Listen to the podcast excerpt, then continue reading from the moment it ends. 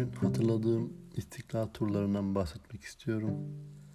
İstiklal, Taksim, Beyoğlu, Beyoğlu, Taksim, İstiklal. İsmi olan ama sınırları net olmayan, daha doğrusu karıştırılan ama hissi hissettirdiği bariz olan yerler.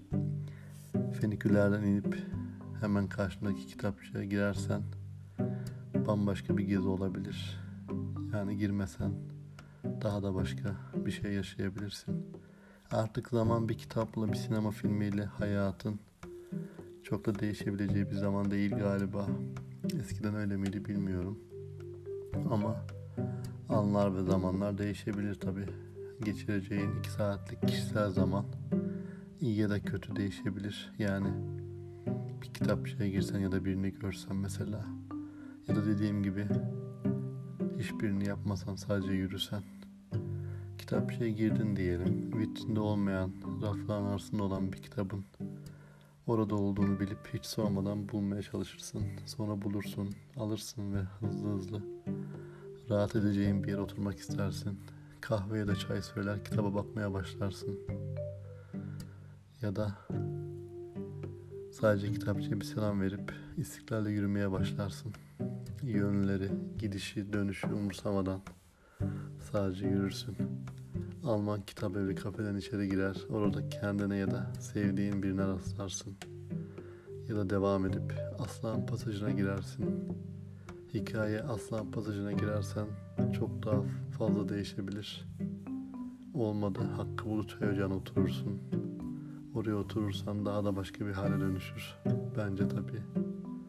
Ama Mephisto'dan dergileri, bin kişinin okuduğu kitaplar alıp gene rahat edeceğin bir yer bulursan çok daha keyifli bir hale gelebilir.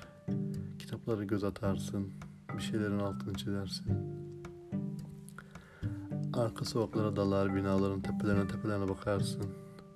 Bunların ve buna benzer yüzlerce seçeneğin olduğunu, derinlikli bir istiklal gezisi olabilir yani. Gündüz tek başına ya da biriyle.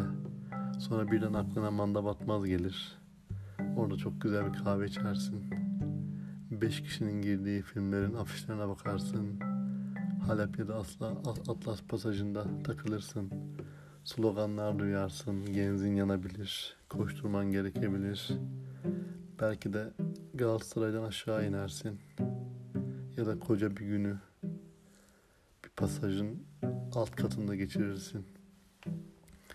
Hangi sokağa girersen orada bambaşka bir istiklal yaşayabilirsin yani. Ya da canın tatlı çeker, inci pastanesine gidersin. Ben İstanbul'a ilk geldiğimde gitmiştim. O zaman Mit sokaktaydı. Daha tadilata uğramamıştı. Yeri değişti mi şimdi bilmiyorum. Belki de değişmiştir, kapanmıştır. Bayağıdır bakmadım. O zamanlar Laterna kafede boşaltılmamıştı. Tatlı bir abla işletiyordu.